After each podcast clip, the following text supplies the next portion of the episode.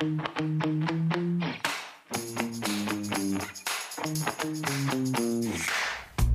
everybody. Sharyl Attkisson here.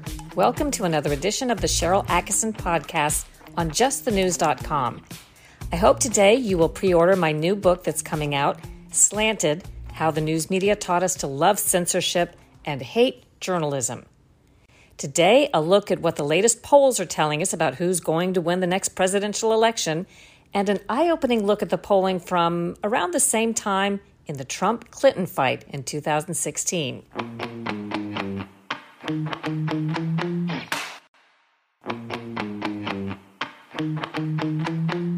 First, an important disclaimer I am not a political reporter, I'm not a polling expert.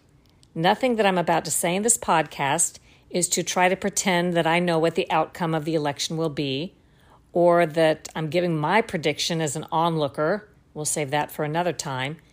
But maybe that's the point. The reporting on the polls and the predictions that we're hearing right now often seem to come with no self reflection on the part of the media, as if all of the mistakes of 2016 never happened. It's amazing, really, this phenomenon of dropping that information down the memory hole as if it never happened. That's a focus of my new book, by the way, Slanted. As I mentioned, I hope you will pre order it today. You will love it. But I haven't dropped the information from 2016 down the memory hole. And I guess my main point is that none of the polls and predictions necessarily mean that much, other than they may be mildly interesting, but they don't necessarily inform us of much of anything at this point if recent history is our guide. And no matter what, nothing has been decided. Anything can happen. So it seems odd to hear some journalists and pundits and analysts telling us before the first vote has been counted that Trump will appear to win on election night. They're already giving us a name they want us to use, the Red Mirage, and that Trump's lead will then disappear when all the mail in ballots are counted. Does that seem strange to you that nobody has even cast a vote yet and they pretend to know all of this, setting us up for this expectation? Anyway, before we look at what polls are saying now and some of what they were saying around this time in 2016, we need only look at polls that say entirely different things today. Let's look at the battleground state of Pennsylvania, very important. There is a Quinnipiac poll out of likely voters, about 1,100 of them, that comes out with Biden eight points ahead of Trump in Pennsylvania 52% for Biden, 44% for Trump. But look at another poll taken about the same time period, about the same number of likely voters, Rasmussen reports, they have it as a tie 46% to 46%. Completely different. Then look at Monmouth, which interviewed a very small number of registered voters, not likely voters, and they have Biden up by three points. So Biden is either up by three points or up by eight points or tied with President Trump if you look at the latest three polls that have been posted. And I'll deviate for just a moment when I speak about the latest polls that have been posted. Only the publicly released polls go into the averaging. And maybe you've noticed if you look at polls for fun, like I've tended to do the last few years, that there are great gaps of time with no publicly reported polls, nationally or in certain states. So it, doesn't always make sense. There's not a scientific spacing whereby the polling average is based on one poll twice a week for X number of weeks. It's just random and sporadic. Whatever polls happen to be released are averaged into these polling averages. If a poll isn't taken, maybe at a time when one candidate or the other would have scored well, it doesn't get averaged in. And to see that there were critical times in recent months when I was wondering what was going on with the polls, and I saw days go by after sometimes polling one day after the other. There would be gaps of days and sometimes weeks without polls, and I'd think, why isn't anybody doing a poll during what seems like a pretty interesting and critical time? Then I started thinking, you know, there is no responsibility on the part of someone conducting a poll or commissioning a poll. The news organization doesn't have to release it. There's no law that says when you commission a poll, if you, as the news organization, don't wish to release the results of the poll. Nothing says you have to. And it kind of got me wondering about the timing and the lack of polling during certain time periods and then frequent polling in other time periods. That would totally impact the averages or the reporting on polls. And not to sound skeptical, but we know for a fact that some news organizations have specifically declared that they want to defeat Donald Trump. Do you think that those news organizations who have declared that agenda, if they come up with a poll that doesn't look quite like they wish it looked, do you think that maybe they would choose not to release that poll or perhaps add more time to it with more voters or more respondents until they get a better result that they do want to release? I mean, I don't think that's outside the realm of possibility, especially considering today's environment and some of the behavior that we've seen in the media. Just food for thought. Let's look at another battleground state, a state where it's very important for one or the other to win, could mean something very big. There are six of them that are considered super important. North Carolina. Biden is said to be ahead by about four in North Carolina. But let's look at the predictions from 2016 when it comes to North Carolina. Around this time, in the August time period, actually in 2016, Clinton held the lead over Trump 43% to 41%. But in 2016, Trump actually won North Carolina by almost 4%. The final tally there was 49.83%, or about 50% for Trump, to Clinton's 46%. So the polling at this time in the campaign in 2016 in North Carolina was off by about nine percentage points, and it was in Trump's favor in the end. In other words, the polls looked worse for Trump than they actually turned out to be in North Carolina. In fact, let's look at some of the news coverage from this time period in 2016 when it was said that Trump was behind Clinton in North Carolina. An article in IndieWeek.com on August 9th, 2016 said Clinton leads Trump 43% to 41% in a poll released today. Her favorability has remained basically unchanged. However, Trump's is starting to see a downward spiral. Now, remember, a downward spiral would imply that here in August, if he's at 41%, a downward spiral means he's going to be continuing to go way down, almost irreversible. This is the language that's being used. And it points out that in June of 2016, the month before, North Carolina voters polled a favorability rating of 39% for Clinton and that it had gone up to 40% for her. So they claim she's going up and he's on a downward spiral. This is August of 2016. A story in Politico in August of 2016 in North Carolina said this is by Katie Glueck. The GOP hoped to hold on to this southern state, but Republicans here fear a lost cause, time running out on Trump in North Carolina. And a quote from that article says Interviews with more than a dozen North Carolina operatives and lawmakers reveal that Trump has failed to consolidate the Republican base in North Carolina. Sounds pretty bad, doesn't it? She goes on to write Worse, according to these sources, he is particularly driving away female and independent voters who are crucial in Republican leaning suburbs, such as Apex outside of Raleigh. Sounds familiar, right? And then it goes on to say, meanwhile, they say Hillary Clinton's extensive field organization and saturation of the airwaves make it even harder for Trump's bare bones late starting operation to catch up, despite a recent organization of his team here. And the article mentions that recent national polls were showing Trump in 2016 at this point in time, lagging Clinton by anywhere from one to nine percentage points. And again, to remind you that this dire sounding status for Trump in North Carolina in 2016. Well, he ended up winning North Carolina by 3.67%, rounding that up to a 4% win, despite these dire projections. I decided to look up another battleground state, Wisconsin. A lot of reporting on that lately. And right now, at least at the time I'm recording this podcast, Biden is said to be up by about eight in Wisconsin over Trump. So I went back and looked at 2016, about this time period, and there were some post convention polls that put Clinton ahead by 15 in Wisconsin. 15 points. So she was way ahead of where Biden is today, according to the polls. Seven points even more over Trump than Biden is in Wisconsin. But what happened in Wisconsin? Well, Trump won Wisconsin. The actual tally was 0.77%. He won it by less than 1%. But remember, they were predicting him to be 15 points down. So that was off by almost 16 percentage points.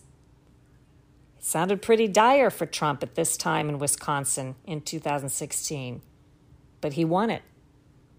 I'm not implying that that's going to happen again. I'm just pointing out that he's behind by less than they said he was around this time in 2016.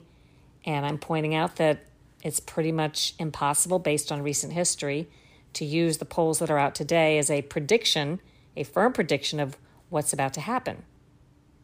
After a short break, I will be back with more looking back at 2016 and what we may be able to learn from that today.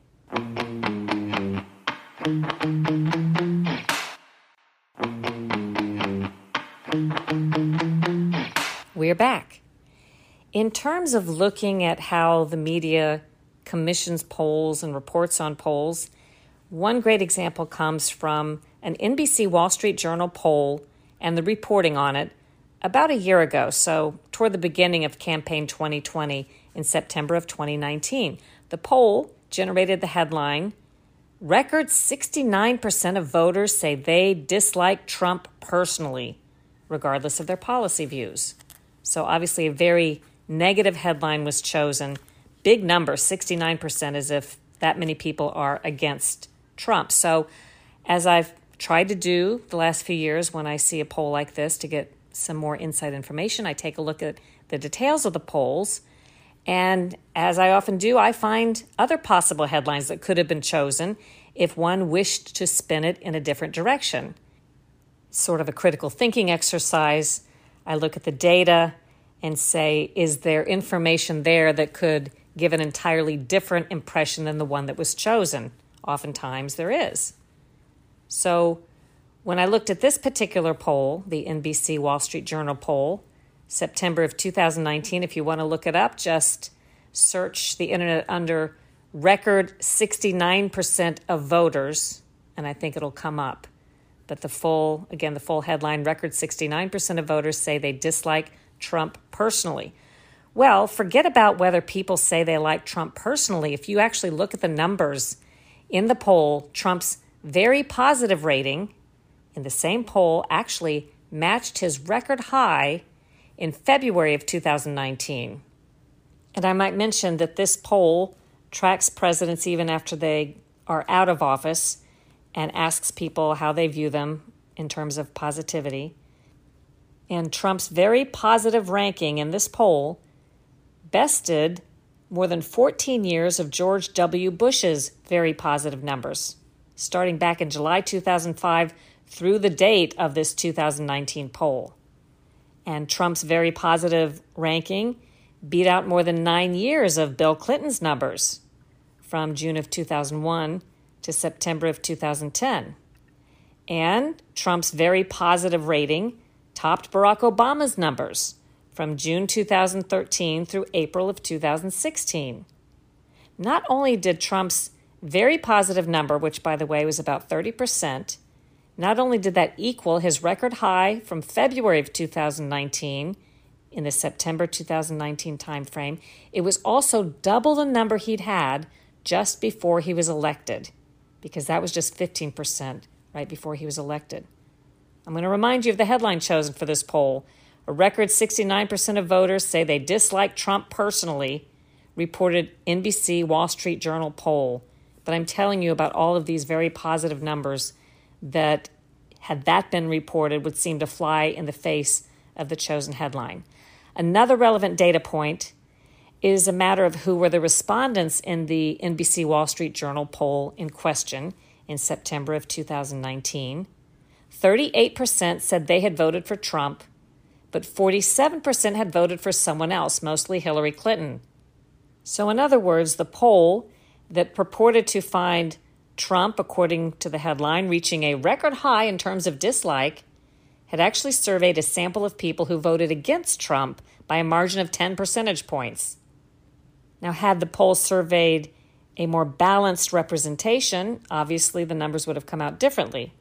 Had the media not been looking for a disparaging finding, they would not have hidden these gangbuster, very positive numbers that had beaten out nearly three years of Barack Obama's. So, something to keep in mind when you read polling headlines and results. What has been left on the table? What have they decided not to report, even after they have maybe massaged the results a little bit with their weighting formulas to try to make them, in their view at least, more accurate? But what have they taken out? What have they changed? What have they left on the table? Just for fun, let's look back at a few more news items from around this same time period in the election cycle, but in 2016.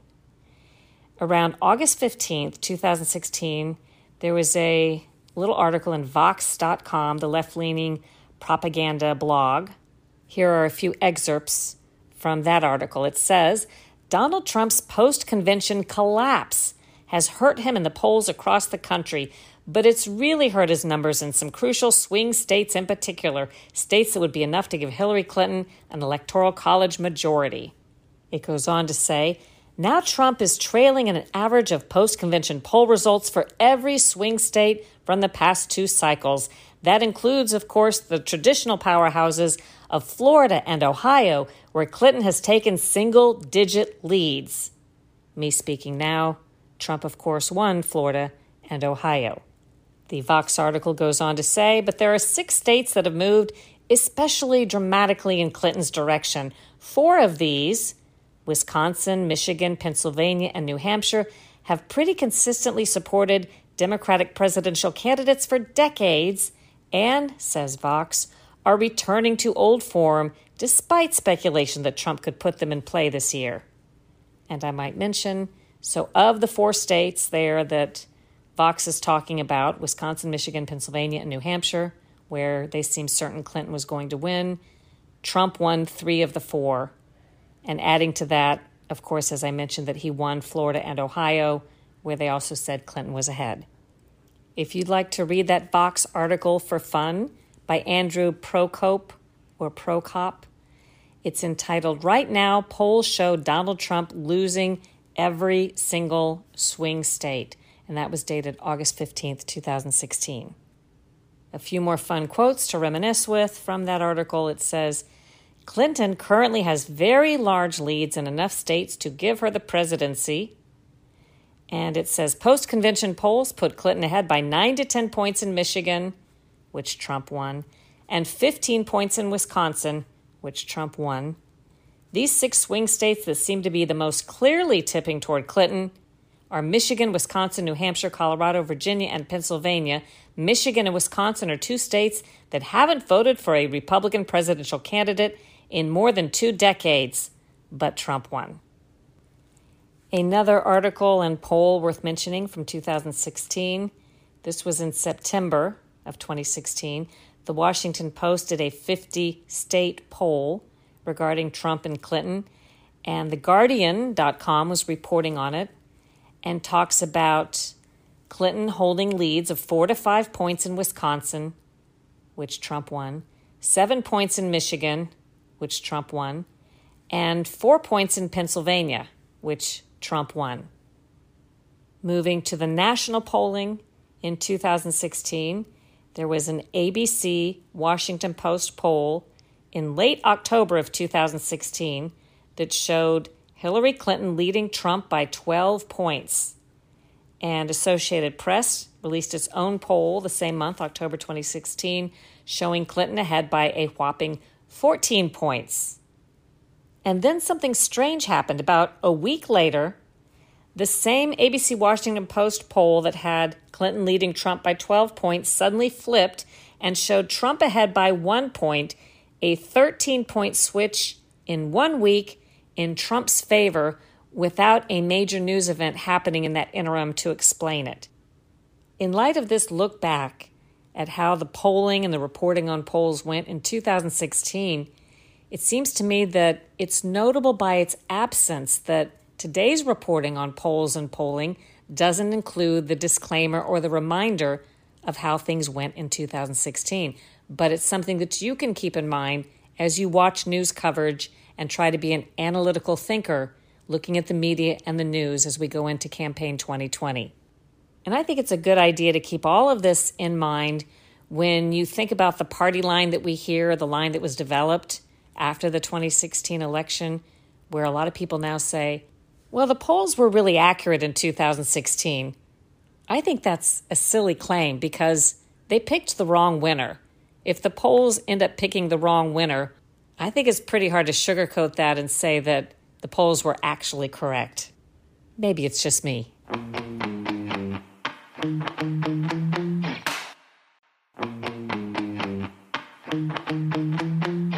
The news as we once knew it no longer exists. It's become a product molded and shaped to suit the narrative. Facts that don't fit are omitted.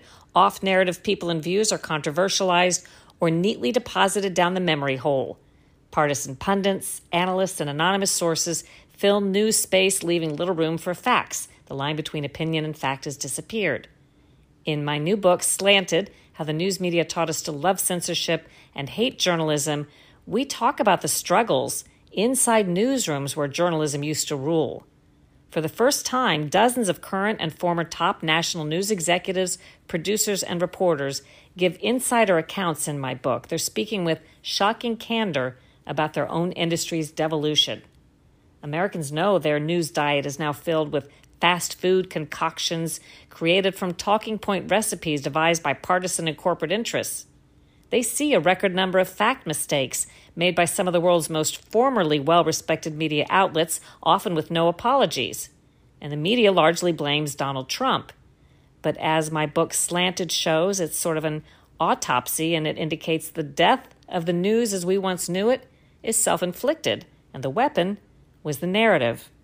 I hope you'll consider supporting independent journalism, fighting information control by pre ordering Slanted today and pick up a copy for somebody you care about, a perfect holiday gift because it's coming out November 24th. Solve your problems finding that perfect gift for somebody who has everything else by pre ordering Slanted today. I hope you enjoyed today's podcast. Check out justthenews.com and don't forget to subscribe to all of the Just the News podcasts and the Sharyl Attkisson podcast wherever you like to listen. Watch out for my other podcast as well. It's called Full Measure After Hours. That's connected to my Sunday television news program. Our new season, season number six of Full Measure, begins September 13th. We do all kinds of investigative, original, in depth, off narrative reporting without an agenda, without the spin, the good old fashioned way that you used to be accustomed to. To find out a TV station near you or how to watch on an app or online, you can go to SharylAttkisson.com and click the full measure tab for all the information. Do your own research, make up your own mind, think for yourself.